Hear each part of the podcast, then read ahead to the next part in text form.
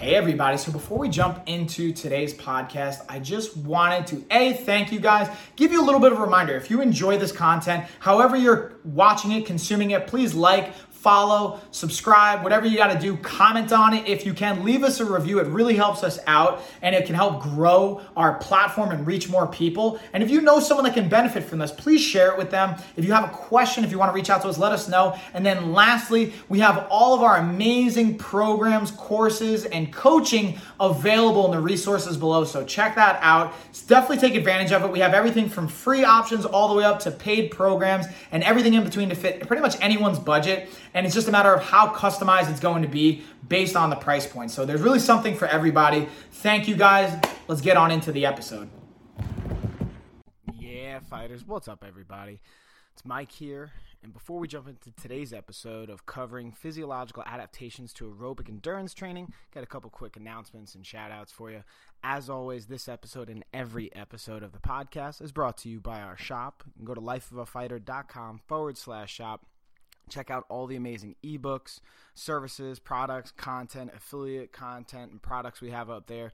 The biggest thing I recommend for everybody, obviously, if you've heard this uh, podcast before, you're going to know this, but just in case you didn't or you forgot, our fitness and nutrition vault is probably the best value we have, and I always recommend it to everybody because it's $5 a month or $50 for the year. We even have a one time $250 payment you can make for a lifetime pass. And pretty much the way I look at it is from a budget standpoint, $5 a month is, I think, doable for pretty much anyone's budget. So I wanted to create something that's um, valuable, that adds not only value, but actually implementable and um, information and content and plans that you can execute ideally on your own with or with the support that we have without having to necessarily implement a coach on a one-to-one basis in person because for some people that is just not a realistic option for their budget. So this I think is the best option that I've seen that gives you not only workout plans and nutrition plans, but content, explanations, guidance, all that fun stuff. Um, but if you want to level it up a little bit more, we also have our Pro Coach program. That one we have at uh, $250 a month, but we actually have it um, marked down right now at 199 Again, that's going to include one on one coaching and accountability on a daily basis, weekly check ins, and a customized plan that goes a little bit more in depth than would be available on the Fitness Nutrition Vault access. And then, even above that, we can get into some more customized things depending on the needs and what you guys are looking for. Obviously, just reach out to us. We'd be happy to help. And if it's not with us, I'll point you in the direction. We have partnerships where if it's either not within your budget to work with us or it's maybe just not everything that we can deliver, we have um, a network of Life of a Fighter approved programs and companies and brands that we work with. That's a perfect segue, actually, into a new Life of a Fighter approved brand, Kudos. We're going to be um, actually having on Kudos' founder, John Gardner, on in a couple weeks to follow. I'm really excited to, to kind of get into the details of that as well as a big shout out to Quest Nutrition. Um, got a couple new things coming out, and they they always kind of hook us up with um, the new bars and the new stuff they got. So I just want to give them a quick shout out. All right, without further ado, let's jump on into it, guys. So again, physiological adaptations to aerobic endurance training. What does that mean? That basically means what's happening in our body when we're doing aerobic training, specific, specifically endurance training, because you know we'll think about okay, I'm running, that's good for my cardio or hey, I need more cardio, I should go run um, or do some kind of aerobic activity. But the real details on what's happening in our body, how it impacts performance, and potentially some of the sacrifices you might have to make. For example, um, when we look at muscle fiber and fiber size um, versus actual aerobic work capacity versus the actual um, energy production from it. Those are all the different things that we're going to look at and some of the variables that can come into play. So, First set of variables we're going to look at is performance based variables and then the impact of aerobic endurance training adaptation. So, muscular strength, no change. So, you're not actually going to get stronger by doing aerobic endurance training um, in and of itself for your muscles.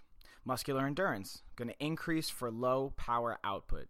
So, again, um, for numerous repetitions or for minimal strength, minimal power output, that's actually going to increase for your endurance. Aerobic power increases. So actually, Phil Daru did a, a, a video on this, I want to say yesterday or two days ago, talking about aerobic power, and I believe he's actually got um, a series out or some kind of download that you can get. So I'll put a link over below to Phil Daru's page, but just check him out. Uh, Daru Strong on Instagram, and I think everything else. Um, is one of the speakers at the Fight Science Institute and actually the director of strength conditioning for Fight Science Institute. So, really, really smart guy, high level, works with some of the best guys in the world. Um, so, I always kind of try and give him a shout out and support when he's putting stuff out. So, again, aerobic power, we're not talking about one punch knockout power, we're talking about the ability to replicate um, power over and over and over again multiple times. For example, through a fight being able to not just throw hard once, one haymaker, but be able to throw multiple damaging kicks or punches or combination of those flurries. Um, or, for example, in football, being able to have that uh, power repetitively, not just a one time truck power to knock somebody over, but to be able to run, have a running back run 20 plays and be able to have high performance, high output. Next, maximal rate of force production. So, no change or potentially decreases. So, the maximum amount of force we can produce at any given time. Again, no, it's not going to go up for sure, but we potentially could run the risk of lowering it a little bit. So that's why I think it's important. Again, depending on what your sport is, depending on what your goal, very important to consider how you implement aerobic training and the impact it's going to make and where it fits into your programming. So again, if we are working aerobic endurance training the week before a fight or the week before an event, it's probably not the best idea because we're going to lose some force production. But if we can use it as a foundational tool to build a certain aerobic workload and then build up force capacity after that, that's probably a better implementation. But that's just one example. Vertical jump, um, ability goes unchanged. Anaerobic power, no change. Sprint speed, no change. All right, now let's look at muscle fibers. So, fiber size, no change or increases slightly. Capillary density increases. Mitochondrial density increases. That's one of the biggest ones. So, mitochondrial density to me is a really, really big one. That's the powerhouse of the cell where we're producing all of our energy.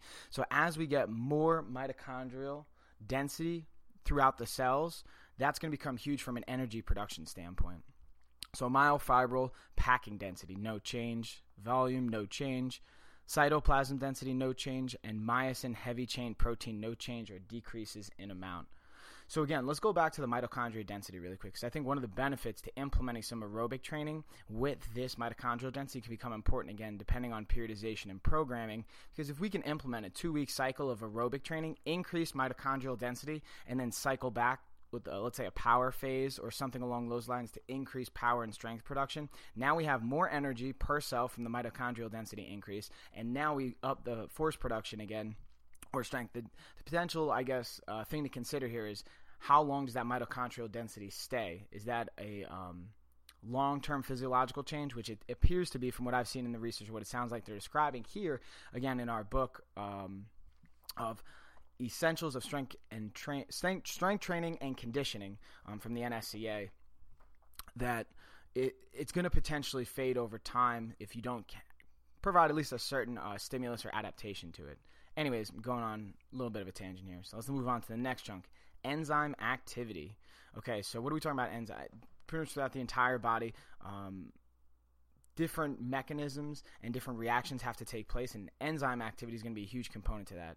So creatine phosphokinase, kinase, horrible pronunciation, y'all, increases. Myokinase increases. Phosphofructokinase, variable, so it could go up or down, depends. Lactate dehydrogenase, again, variable, could go up or down. Sodium potassium ATPase, or PACE, and that's actually just an abbreviation of, uh, may slightly increase. Metabolic energy stores, this is a key one too. So when we're thinking about metabolic energy stores, thinking about the ability to store, and we'll go into the different variations, stored ATP, which is going to be the most important, I think, for the immediate, readily available energy increases. Pretty much all of our metabolic energy is going to increase um, its storages, which is huge. That's what makes the aerobic endurance training such a uh, long lasting impact or allows us to perform at longer distances and longer time frames is because all of our meta- metabolic energy stores go up with it um, especially if we're doing it right obviously if there's overtraining involved or not enough of a minimal threshold or stimulus we won't get this boost but if we're doing it right with the right programming um, then all of our metabolic energy stores will increase. Connective tissue, ligament strength increases, tendon strength increases, collagen content varies, bone density, no change or can increase. So, all these, again, those are benefits. Again, this kind of comes with a caveat of um, this is all in perspective of considering we're not overtraining. And there's actually, I'll do another um, podcast, another series actually specifically on aerobic overtraining because we did an anaerobic overtraining podcast two episodes ago or three episodes, I guess. Um, just check the history, but there's also an aerobic overtraining factor to consider where connective tissue and some of these things can actually potentially go down, but that's another conversation. Then body composition, percentage of body fat decreases, fat free mass, no change. So, again, all these things that I just want to kind of keep in mind. This is in an ideal world where we're properly programming and again not overtraining there's a balancing act that has to be considered of again how much volume do we use and how sport specific is it to whatever it is that we're doing obviously we can implement some of these um, benefits and strategies into programming if you want to increase mitochondrial density if you want to get a little bit leaner from a lower body fat uh, percentage or increase connective tissue strength. But then you have to consider what are the other choices I could have made, especially for connective tissue. I would probably want to, um, depending on obviously the situation and the athlete or the individual, but I would want to even add uh, higher weight loads for connective tissue increase, so long as we don't have a higher risk or a higher potential of uh, a chronic uh, exposure to, let's say, um, a repetitive impact motion. So, for example, in, in combat sports, the potential downside to doing um, additional running or additional training, even additional weight training, is the potential damage it can have on the joints and on the body. But again, if we find the right balance of uh, the proper loaded training, it can increase all this connective tissue um, as well as running but I would rather actually have them do their aerobic training from the skills from boxing, mitt work, wrestling, whatever it's going to be, and focus more on the resistance training for connective tissue purposes. But that's just kind of my perspective. Again, that's my own personal bias. I think you can ask, you know, 10 different coaches and potentially get 10 different answers. But that's part of the fun, in my opinion, as well. And that was what I, I took away from the Fight Science Institute seminar um, back in New York a couple weeks ago. So, again, y'all, that's just some of the kind of um, overlooks to the benefits of overtraining. Uh, I'm sorry, of aerobic endurance training and the adaptations our body's making, and where you can kind of look to say, okay, if I need to improve from a performance standpoint, I want to improve muscular endurance or aerobic power.